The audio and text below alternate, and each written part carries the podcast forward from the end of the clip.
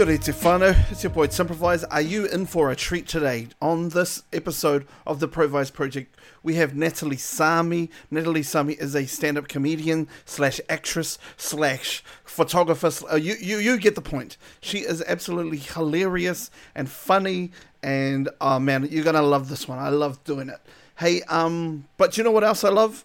Support. If you want to support my pay, my Patreon, go to patreon.com forward slash the Provise Project. I got no sponsors, whānau. You could be my sponsor. $2.50 a month. Let's go. All right. I hope you guys enjoy this as much as I enjoyed doing it. Let's go. Today on the podcast, I've got the amazingly talented, ooh, the rising star. Ooh, what else can I add in there, Net?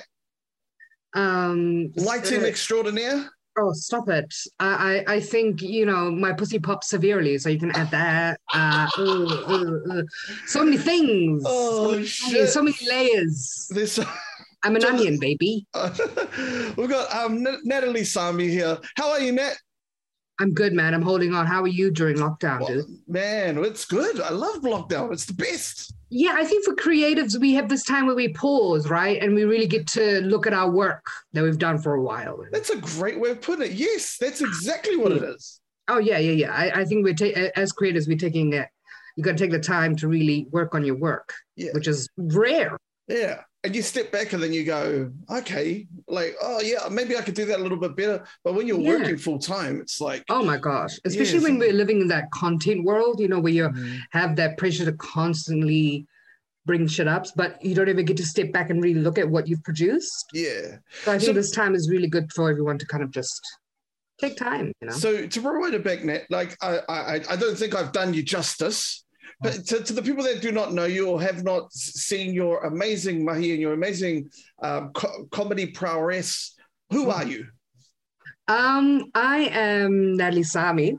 I, I am a stand-up comedian here in Auckland. Um, I'm also an actress, uh, writer, producer, um, uh, amateur um, photographer, cannabis enthusiast, um, many things. Uh, I've been doing stand-up for about five years in Auckland. Um, it took me about three times to uh, get up the guts to, you know, do my first set at the classic. Yikes, embarrassing. Um, and, you know, since then, things kind of just took off, really. I've done Netflix, I've worked on Nash- uh, New Zealand Fashion Week, you know, um, I've been able to do um, opportunities with Joe and, and obviously now Bouncers. So, yeah, it's um, changed the trajectory of my life completely. Des- describe to me, describe to me how that first, that first dive into the stand-up world was like for you. That first gig at the classic. the first gig i think for me kind of took me back because i wasn't necessarily um looking our stories weren't well, what can i say? There were a lot of white performers. And um i realized that um i i wasn't really coming with the same sort of humor or technique that everybody else had shown on stage. So there was a little bit of apprehension in a sense of like, oh, maybe they don't they won't like my type of humor or the way I present myself, you know. Um, I remember coming down the stairs, and you have to remember six minutes. Came down the stairs, my second step just before I get onto the classic stage, I forget everything. Blank. Completely blank. And then um as soon a couple steps, the light hits me, and then yeah, it was just nonstop after that. Did you notice, uh, like, uh, it's kind of like, I, I don't know, but is there a sense of like an out of body experience when you did it? Yeah, so it's that um adrenaline rush that, that it's called comedy cocaine, right? Mm. Where um you have this it, it- your blank for me it's just like I used to just completely blank Yeah. and go out there and just go energy, energy, energy. And sometimes I and I had pinpoints of jokes that I would say, and I would go completely off topic. And um, at that time, I would record myself and then come home and and and listen to those things. And I think for me, um, it it it kind of unraveled when it say when it when it came when it came to like anxiety and things like that. I became hyper aware of Wow. of that condition um, through stand up because and the best way to do it was to tackle it head on really because comedy is just yeah it, it, Come- it yeah Yeah.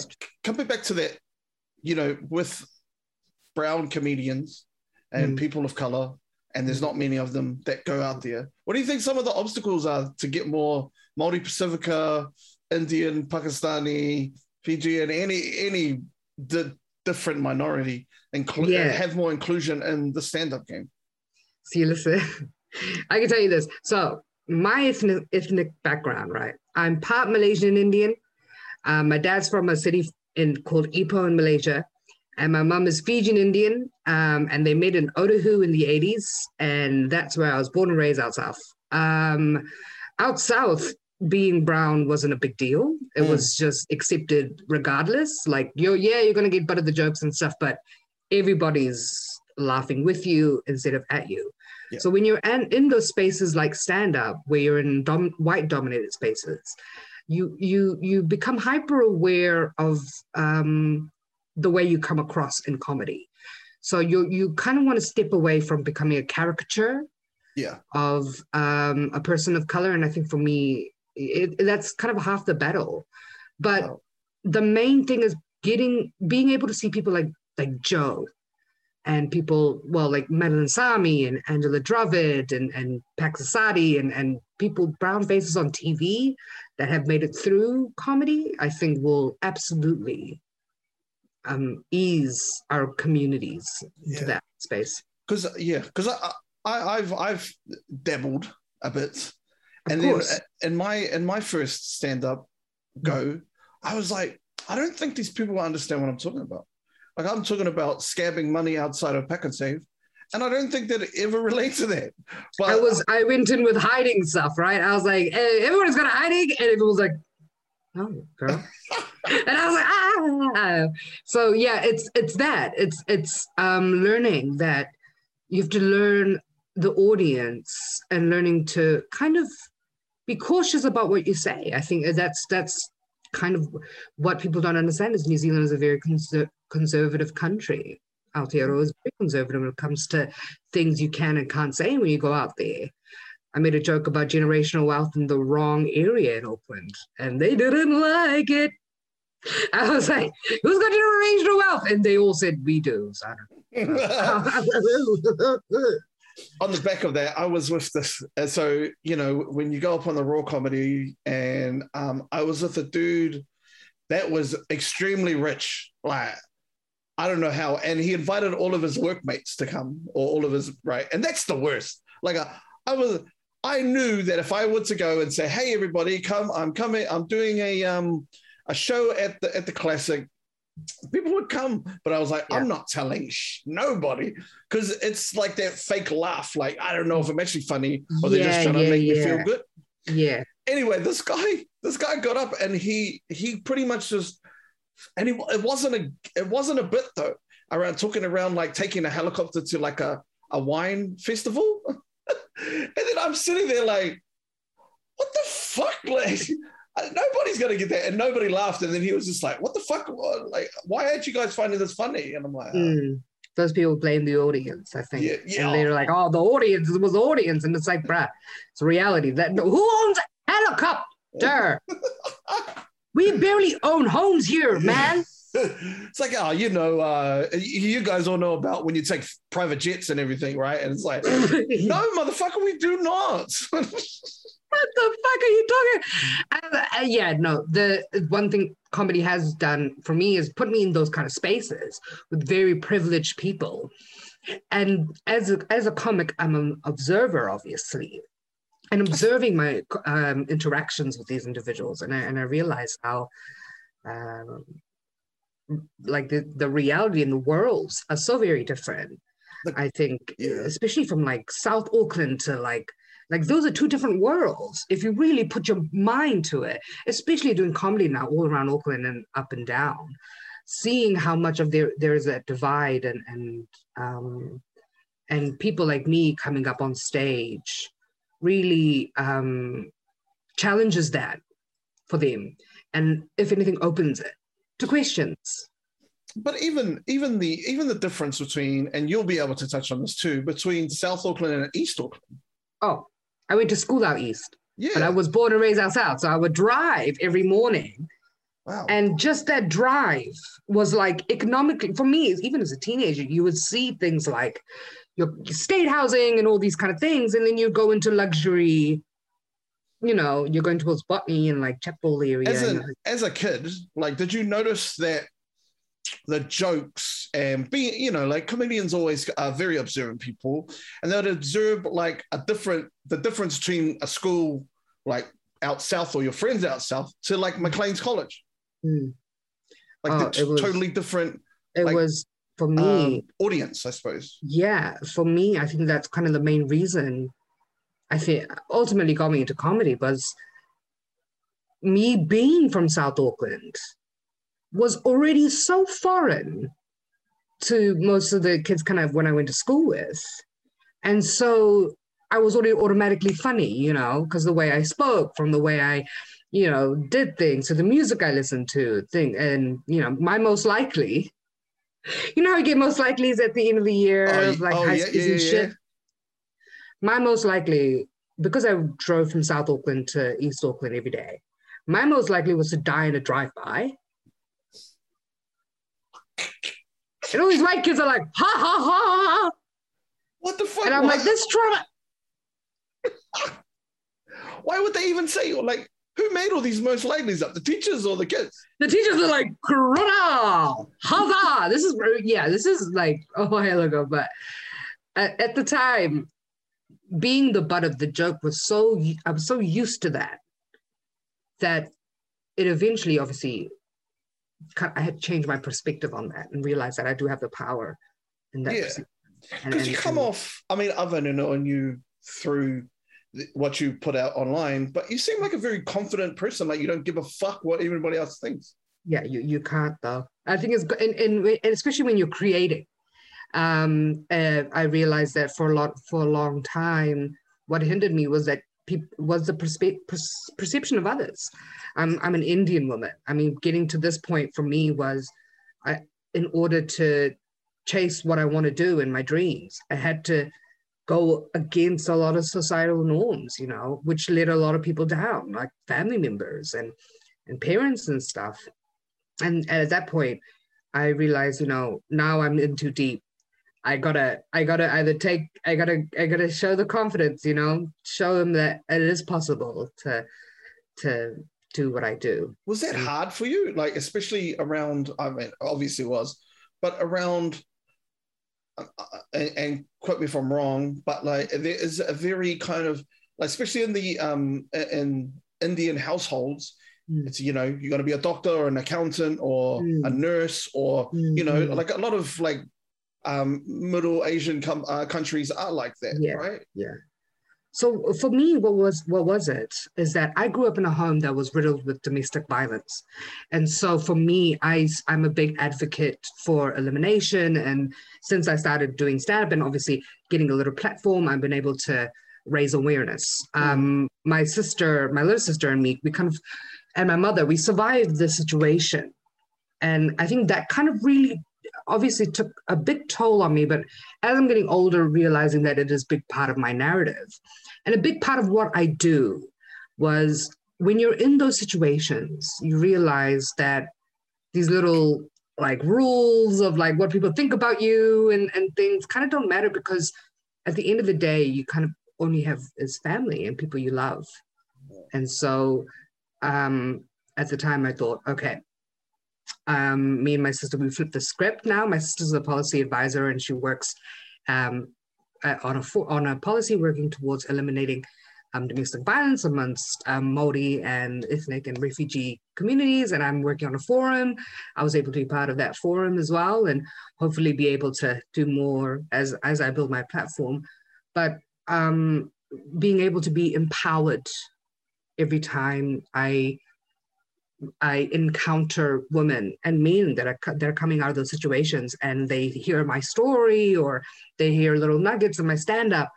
Um, it really shows that you can really overcome anything. Truly, yeah yeah. that's amazing Like, no. I, and this is something. This is why my job as a like podcasting and and interviewing people, like what I found the most interesting thing about it is that so many people will show you something online and that's mm. your perception of them that because that's all you see. But knowing that stuff is amazing. That's a that's a that's a huge. Yeah and for me i think adding especially with that topic and what i want to do uh, when it comes to stand up and using that humor i'm hoping to implement it into my comedy implement it into creative creativity to to not just eliminate but raise awareness and uh, remove the stigma. I mean, the domestic violence rates in New Zealand is one in three people. So, like, we can't hear, we, we have a really big dark secret there. So, um, yeah, I think it's a big, it's a big thing we need to talk about. If anything, a big part of my story and empowers me, empowers me to continue. Because do you feel, do you feel I do my Zealand, inner child, I think. Sorry, Nat, sorry to interrupt. Right. Do, do you feel that New Zealand has that culture of just hiding. Like, I mean, they recently, and I've only seen recently too, but this whole speech around this whole narrative around how bad um, uh, Pākehā treated mm. Maori, and mm. with the Panthers coming out, how bad they treated Polynesian people that brought it over here. It's just a recent thing, but there's yeah. so many more things like this. Like I did not even know that one and three, and that's that's yeah, a, that's why. And and me not knowing that is actually quite fucked up. Like everybody, yeah, we have the worst domestic violent rates in the world. Wow. Yeah, that's really embarrassing. Wow, that is like yeah, it's super embarrassing as well. Is because I have come across more survivors of domestic violence since doing stand up, and it's it's it's uh, almost shattering because people don't want to admit it.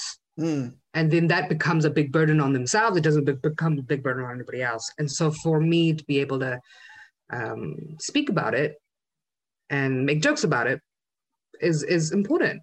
It's it's it's how we uh, confront it as a society yeah. because we're a community. And if, if anything, the pandemic has taught us is that we can do anything as long as we're looking after each other. So yeah, if we can do yeah. that, you know, if we can really come together as a team of 5 million, why not, you know, chicken in on your neighbors? That is, that is, I am actually really honestly blown away by that because I, I, you wouldn't even think about it, but it, it is like when I think back at when I was growing up, like all of my, I was raised by a solo mum, but all of my mates, bro, they all got hidings and their mums got, you know, like there was always yeah. this underlining kind of thing. But then as you grow and you turn into the, the, the adults that you are, you know, you could just see it. Well, me, obviously, I don't because I, you know, like because that's I'm a product of my environment growing up. But but I, I yeah, I, I, just think yeah. I, I think it impacts everybody, even knowing that people that you love were and people that you admire uh, were in those situations automatically kind of you change your perception of them and i think that is the stigma um, of and, and we talk about it and it's also that uh, generational um, curse of it like continual in yeah. our community because no one wants to talk about it no one wants to do this or that and i and i think that that there is um key for us to especially as young people who, who are open to have the conversation mm. like i'm able to say this to you and and i'm more than happy to but i mean you asked me a couple of years ago, I would be timid and, and not talk about it. Yeah. Because it's, it's something that we shame almost.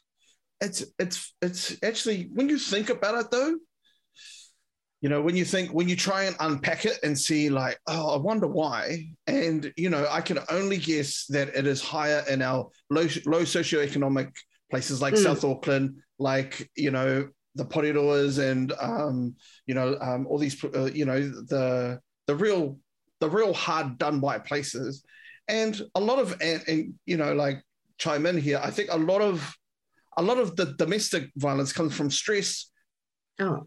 from trying to eat, like the the financial financial stress and financial abuse is a big thing for us. I mean, we we and it's also pressure to to just come to. I mean, we're also paying rent and things like that. Financial situations. On top of that, you kids and so that's why domestic violence has come to uh, i know for uh, it's it's gone quite high due to like lockdown and that level of stress as well. So and it all really comes down to mental health. Truly, mm. we we we have to have that open conversation, and I know Joe does as well, which is that's why I'm such a big um, advocate on men's mental health and also women's as well, especially um, mothers who who kind of go into these situations worried about their children.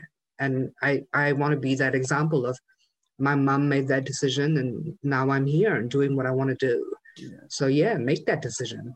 Yeah, I, yeah. The the the poverty rate and and so in society, and also yeah. like this intergenerational disadvantage that Maori Pacifica have. Oh yeah, it adds. It, it's just a byproduct of that, really. A thousand percent. It's also it's it's it's that cultural pressure of us um, at home and then you're going out into other spaces where you're dimming yourself down. You're kind of the butt of the joke. You're going to work you know you've got white bosses who are mean to like th- that kind of pressure at work. And then you're you're confused about your identity. You're confused about where you stay where you're at who you are. And you sacrifice so much i think especially especially Maori refugee immigrant parents sacrifice a lot of their dreams and their identities to for us to be able to do what we do and what we love to do. And that is a big toll on any individual on any human being you know? And so that also causes a chip on a shoulder and and so when you when you don't achieve things they feel bitter about it and and then you get bitter about it. And it's an ugly cycle instead of openly talking about you know what's bothering you. It's it's it's those things it's those conversations do and you, it's just a, yeah change sorry, society yeah. Um. Do Do you find using comedy as a vessel to get those conversations out effective in your like what you do? Is that what oh. like is that how you're using it? A thousand percent. I think for right now, I mean, I mean, I'm with I'm I'm still a baby, five years in, and I'm always still learning as I go, and learning from my peers and people I I gig with. Um, implementing my style and being able to to tackle those big topics is what I truly want to be able to do and and and and challenge the stigma. I mean, I'm a big challenge. I mean, I'm standing up against like you have you, you have like someone called on Ben early and then right after it was on me. It's like people, regardless, people are already have a, their perception of who I am and who they think I am. Yeah. And I shatter it every time. So if not now, I mean, I broke some. I'm, I'm breaking walls, man. You got to keep going.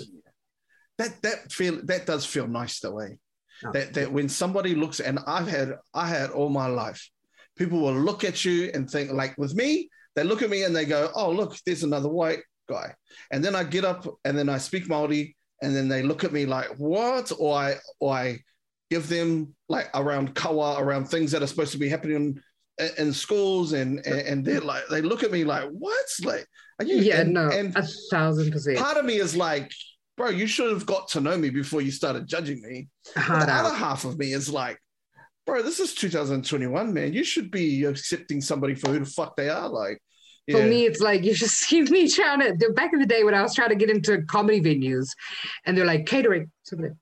Oh, catering. Shit.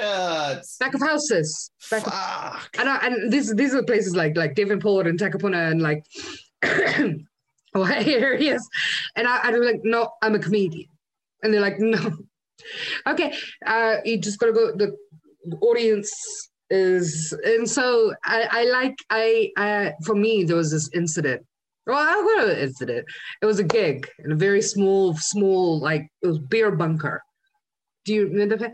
And everyone was like, two tuna cans, and it was a very small stage, and everybody knew most of the comedians, but obviously me, I don't really. You, you yeah, I, people don't and so everybody moved aside for all the audience for the comics when wow. they had their seats. But when I was called on, I was like pushed around. It took me at least 15 minutes to get on stage. It's ridiculous. And then when I got on stage, I did my I did my job. The crowd parted like the Red Sea when I got off, and that's when I was like, ah. Moments like that for me, it's like yeah. I, here's here's I mean, another example that I I had I recently had to do a speaking job uh, and it was mainly f- like a, it, it, was cool. But when I got off the plane, my beard was all scruffy. I had like a lion red hoodie on. Like I looked oh. like a piece of shit. Like, I love it. Yeah, Lion but- Reed, that's sick. It's gonna be vintage. Keep that. Oh yeah, and then I was rocking in, and I went in there, and like everybody, all the other, all the other um people were were um Maori females, wahine, and I'm sitting there, and I'm getting these looks like, who the fuck is this guy? You know, and then wait, wait, the the person that was running it was just like, I don't, I'm not too sure about this guy. Yeah. And then, you know, I said up, hi, my name is Tim, blah, blah, blah. And then, yeah. And then I went, because, you know, I had a couple hours. So I went to the barber, got, got all look nice. And I went on stage. And then, even then, before, they were like, yeah, we don't really know this guy. Nobody talked to me except for one of the people that were, that was cool. And then, fuck, I did my, I did my, and I'm really lucky because his, and I talked to, um, because I, I worked with Pax in Yeah. terms of he taught me how to organize like a, a, a bit how to Yes. organize it he, I, i'm ever so thankful for that time that he spent with me and so i just organized this bit and i went up on stage and fucking murdered it and then i came off and then there was an intermission i checked my phone i had like seven different uh, new followers on instagram and they were all the ones that were there and i was just like amazing. these bitches shit. When I look like a scrub, nobody wanted to fucking, you know. Yeah, see, that's what happens. I mean, I, I get it, the hard, the hard thing. I think for especially for women, is when we are on stage and at any point, was what we wear is very, very important. Um, because it uh, for women, if you wear like like imagine like I go on stage and I don't give a fuck, but um, and at that point, um, people it, it challenges them already. I mean, they're just like, whoa, she's got a titty out. What is she gonna say about? it? What is it? She got fat ass cleavage. She ain't gonna say shit. And she's so fat. And then yeah, and I think at that it's yeah, people people have a big judgment on that kind of shit. I think I grew up out south. We would we don't wear shoes out. You know, I don't care. Yo, Uh, what the hell? Yeah, I had to dress up only white spaces. They're like, okay, all right. I'm like that too. I'm like, yo, I'll go. I used to have to go to Clinton supermarket with no shoes on. Shit, like I, I What are you talking about? Everybody did yeah, that shit. yeah, no, what? Yeah, it's it's uh, yeah, it's very weird. I think now, especially when you're like in, because I live central now, so if I don't have like, if I don't, if I, I look like a ghoul outside, they're gonna be like, "There's an intruder in our area." Oh man, it's it's honestly, it's one of the weirdest things, eh? It's Yeah. honestly one of the weirdest things. eh? And I think it's mostly everywhere. people of color, we really get the brunt of what we wear. If you look like, if our parents are like, don't look scruffy, they're gonna judge you if you look scruffy. But it's like, why? Because they already have the perception that we're like dirty kids, that yeah. you know? And they're like, true. don't look scruffy. And so people now you're just like, we gotta, yeah, that's a really bad mentality. Sometimes I'm depressed, baby. Baby, So- I sometimes I'm de- I just got up. Leave me alone. I needed to get milk. I didn't want to get up and like warm my Gucci. Dang. I got up this morning. And I had to do a. I, I did a um, interview this morning. It, it, it was like eleven o'clock, and being in lockdown, you know, I sleep in. I don't give a shit, right? And Time is like, a concept that makes no sense. No, time doesn't Yeah, make sense. yeah. So I woke up at the the interview was at eleven. I woke up at like ten thirty, and I was like, shit. All right, no time for a shower. It's just gonna be on the Zoom call. It'll be fine. And then fucking, I went on and I put the Zoom call on, and then I looked at my face and I had the pillow marks on my face, and I'm like stretching it out, like fuck, fuck, it's gotta stretch this. out. But, uh, hey girl. Like, everything That- from here down is fine. I can kind of, uh, Yeah, yeah, I was yeah, like, yeah, yeah, yeah. Oh my god, that's a good sleep though. oh man, you know, I that's good like-. I haven't like properly, you know, just since lockdown. Every day I'm just like, are we out? I just want wicked wings. fuck. It was one of. I just want wicked wings. I don't want to recreate it, bitch. You know that I've lost it if I start recreating KFC. None of this fake away shit. Yeah, oh my god, recreating wicked wings, girl. away. Turn it off. That's when you know lockdown's got it to you. You're tonight, recreating fast food. tonight was my turn to, to sort out dinner. Mm. And then I, like half the day, I was like, oh, fuck, I'll do it later. I'll do it later. And then when it's- when it's actually time, it's like, fuck, I got to do, oh, I'll just call up pizza. and then I was yeah, like, yeah, yeah, yeah, yeah. fuck, there's no No. pizza. No, nothing. I, Uh, to, and I, I moved here and I can go to the shins up in um uh Avondale. And so I'm just like, yeah, shins is my, my spot right there. So, like after high school, like what mm. made you want to go to radio school? Um, for me, it was just um, I was all over the place at that point.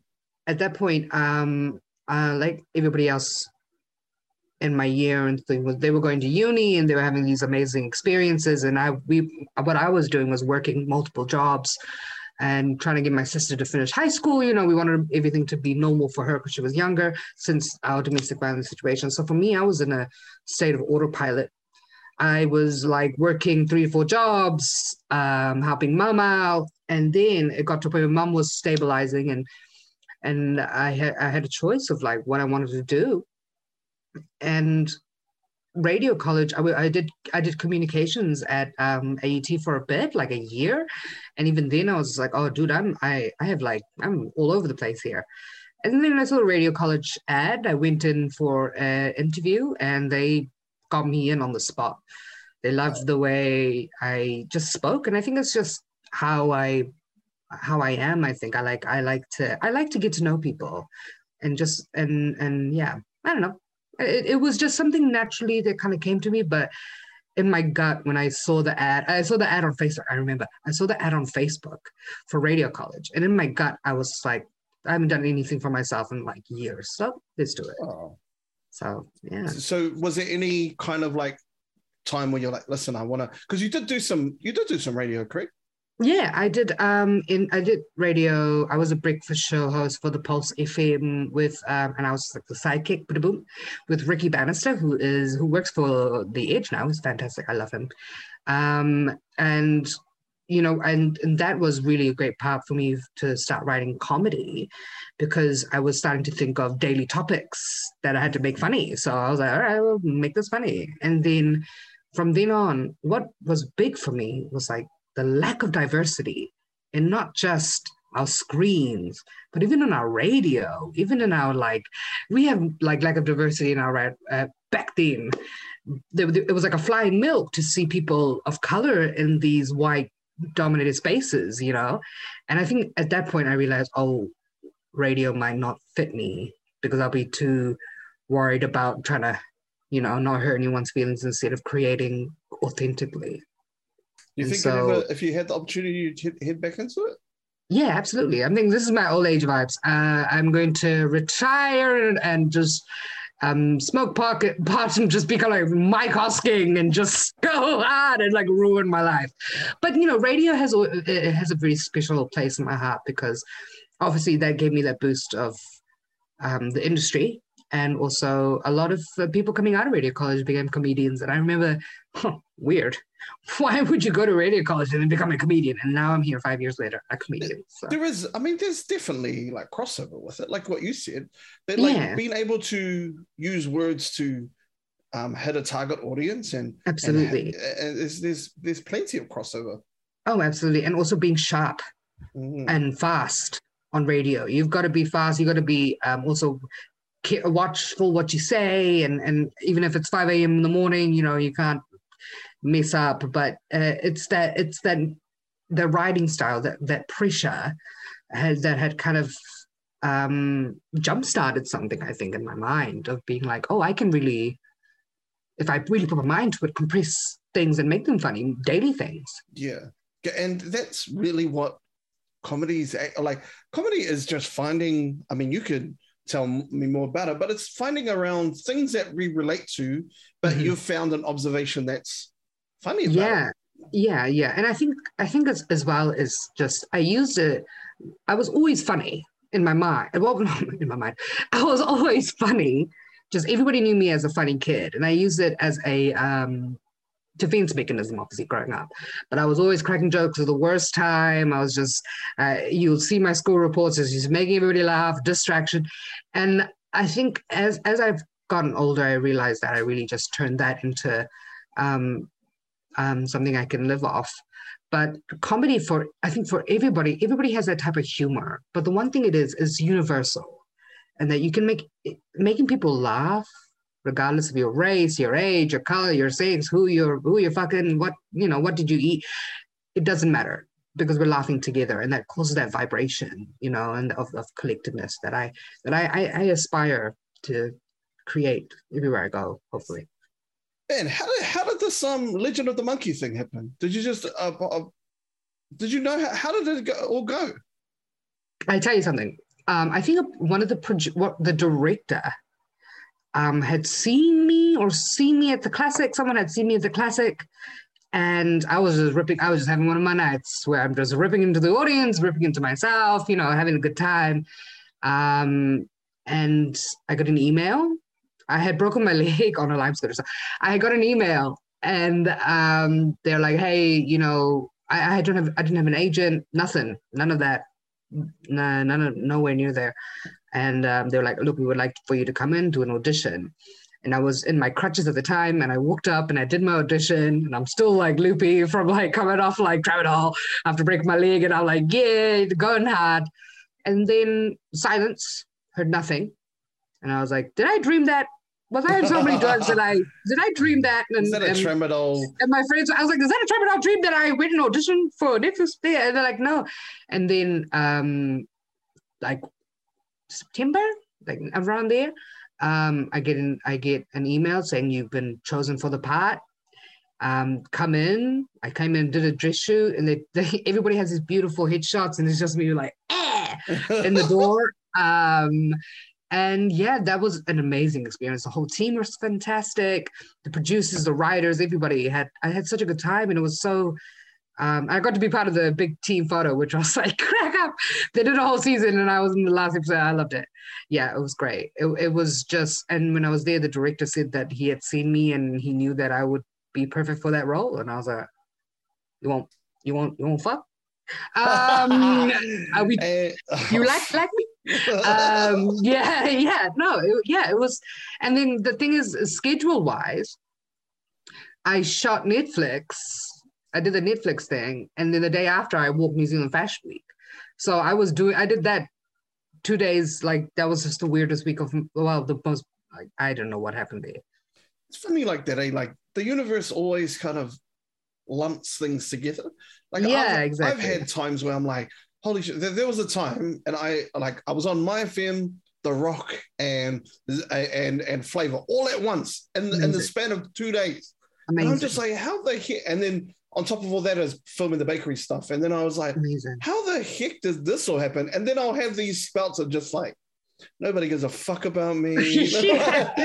like nobody cares. I've got yeah. nothing. I'm screaming on. into an abyss, a void of like it's just me. Um, I think that as well. We we we we uh, have that insane Kiwis. We do this, um, uh, which and I think it's a it's an impact of tall poppy syndrome.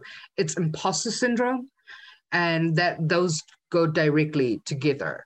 We get you know we doubt ourselves to a point sometimes where we will do these crazy things. Like after Netflix and stuff, after the Walker thing, I was like, for some reason I was getting I, I thought I was gonna get booked the next week, but for a gig. But in my mind I was like, that's it five years, baby, I did it. That's it. And I was like, if no one's ever gonna book me, that I made it. And then yeah, very and, weird. Like I did that well, when I did my first gig at the at the classic, I was like, you know, I was I, I killed it. And then I was like, yes, I've made it. And then I went to do a gig the next weekend and it sucked. oh. I was like, and it was a, yeah, it's a yeah, great yeah. dichotomy of of what oh, that's comedy, baby. That's comedy right there in a nutshell. I, I, there are nights where I'm like, yes, eat it, bitch, eat that, and then the night after that I that did all right, and people and people in the green room like that, people laugh. I'll be sitting there like I am the worst person. Like it, I will start to, yeah. It's and it's it's those highs and lows. There's a thing when it comes to comedy, and it's the saying of like, you don't choose comedy, comedy chooses you. And as soon as you get addicted to that high low thing, it's it's if Joe's can say it, it's a very dangerous um well, Joe Joe was pretty much like he was the guy that said to me, he was like, listen to me, it's not always like that. Eh? and I was like, no, Joe, it can't be. This is fucking bullshit. Watch this. Next week, I'm going to go and I'm going to kill again. And then I did, but to like six people. yeah, yeah, yeah. In your mind. And the thing is, I saw Joe at his first ever, ever, ever, ever thing at Rivalry.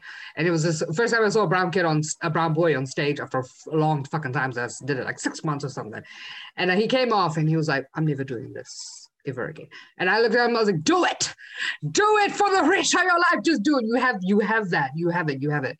Um, and it's a big, it's a big thing of like, there are times when gigs go left. And when they go left, especially as a woman, I've done a gig, oof, men do not do not like it that I speak some things. And I've been followed in my car. I've been I've had shit thrown at me while I'm walking down the street back to my after a gig. Um, uh, Can yeah. I just can I just guess the the um the ethnicity of those? Of course, give it a go. It Spin be- the wheel, Tim. it's a white guy. White You did it. Caucasian. You got a generational trauma. Um, Oh, it's yeah, and and and and sometimes heartbreakingly, it can be my own uh, Indian men and Asian men that kind of. That's another thing too, because Hmm. I think that they're very like yeah the See that cultural norms that- of that yeah. shit, right? we I come from a society and a culture where women are completely second second thought. And um I especially as as a young woman, I'm already put into that role where we're in the kitchen. I'm a you're you're you're live you're growing through your grandmothers, your aunties and stuff. And the and if, even if you slightly cross that boundary between men and women, you're reprimanded. Mm. I did things as a kid where I where because my Fijian family and Fiji cousins and Fiji and so we would have kava whenever we'd do like family barbecues or whatever and like anything really a prayer everyone's like kava um they're like it's Tuesday kava um but they uh men specifically only drink that and they only have like men and so as a child I remember you know I would sit with my male cousins or make a joke with my uncles and stuff and I'd be in that's kind of where most of my hidings kind of came from was for me pushing that that societal norm. And I did it all the time and I got hidings all the time. And I was uh, to this day to this day I mean it's a it's a rebellion that I'm very very big for. I especially of the way it can really oppress a lot of um, young women I say it all the time I say women we've lost a lot of women to marriage than we have men to war so Ooh. it's important Oh, wow, the the gems right there. I know Just, you like boom. that you That- like that Spit of- that's- that I like that. Put that on a tweet. Put that on a tweet. it won't go anywhere. I don't have my ass out, so it'll just be like, no one will like it.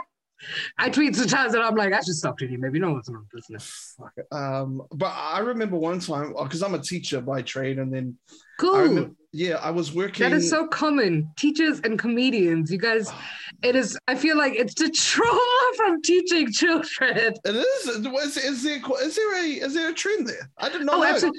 Um, one of the one uh, one of my favorite comedians, Romesh Ranganathan in England. Uh, he his he's a teacher, and a Oh. lot of teachers have like come through. The, yeah. I'm like, what's happening in the teachers? What are they doing to you guys? Um, yeah. but I, anyway, so I was I was teaching with two other uh, female teachers, and this um, we had a new kid in, at school, and he was from Saudi Arabia, and his his dad re- refused to talk to. He would only talk to me. He would he would honestly. It was so bad, and I I told him to get lost. I was like, Nah, I don't want to talk to you. Go Mhm. talk to them. Like you, Yeah. you need to respect that they're teachers as well. Oh no Yeah, no yeah, no! I only talk to you. I only talk to you. I was like, get out of my face, man. Yeah. Yeah, it, it, it's the weirdest thing is that that is very common from where I come from, where I had the looming of thing of like I had to be a wife. So I was initially like you. Every time I would push those boundaries, where girls don't do that, you shouldn't do that. That women don't do that. What are the neighbors gonna think? Or this is a white people shit. Don't do some white people shit.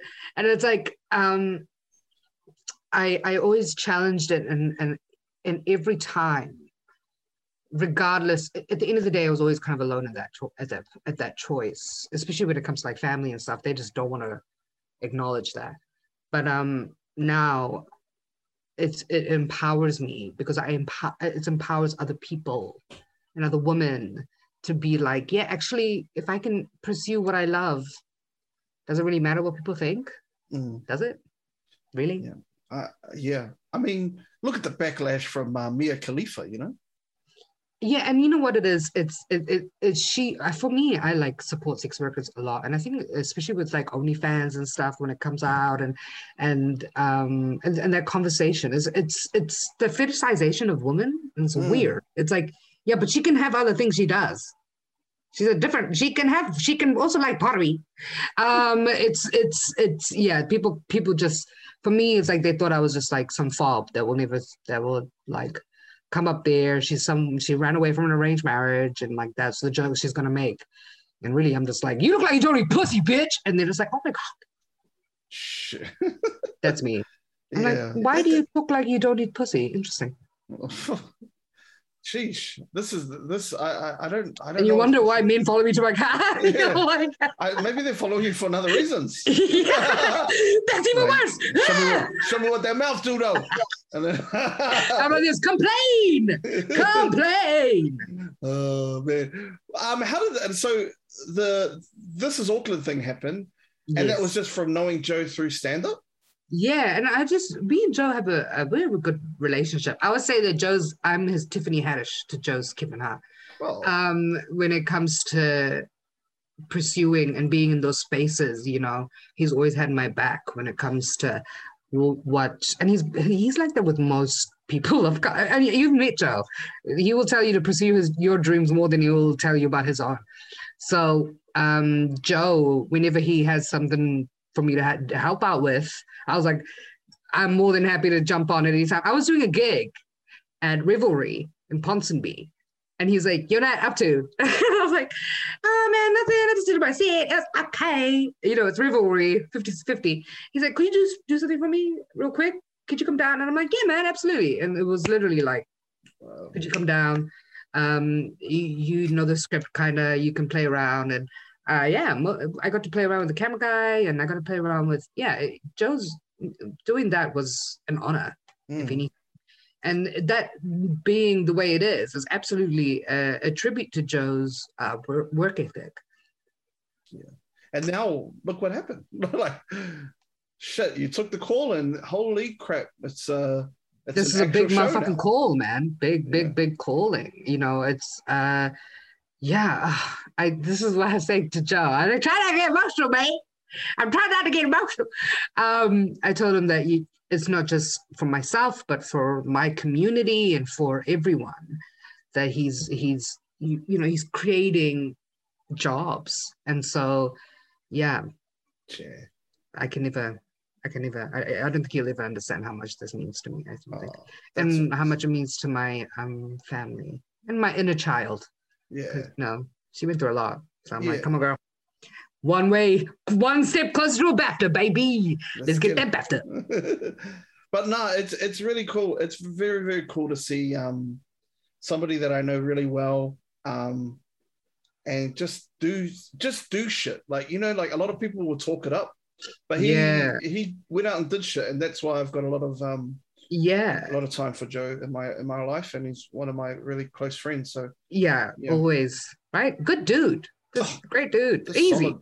Um, one thing with him as well is that he I remember his his transition from comedy to Instagram and him like actively looking at stats and doing the doing the research and doing and he he, had, he has his perspective that yeah it's golden dude is a dude is a non-stop worker i'm just happy to be on the ride i was like thanks daddy i'll do anything Uh, yeah, and but he's he's just one of those dudes that yeah will put in put in the maximum amount of effort, and Mm. if he sees something in you, he'll he'll pursue it, and he'll he'll be Yeah. the guy that's like pushing, like you'll be Yeah. like, come on, brother, you know, you yeah gotta keep and going. So, and yeah. and he's you know what it is he also supports you when you, it's not just about your work Mm. it's about who you are. And and he understands that. And i think especially in the creative industry that we're at people don't care about people anymore. They care about content. And joe cares about people and also cares about the content. So it's like cool. You know you give that and you're going to create opportunities beyond. So yeah i'm forever grateful for joe. Joe joe's my dude you know og All right, um, and yeah, so um, and and saying that though, uh, where are you? You're still on the you're still on the grind on the um on the stand up.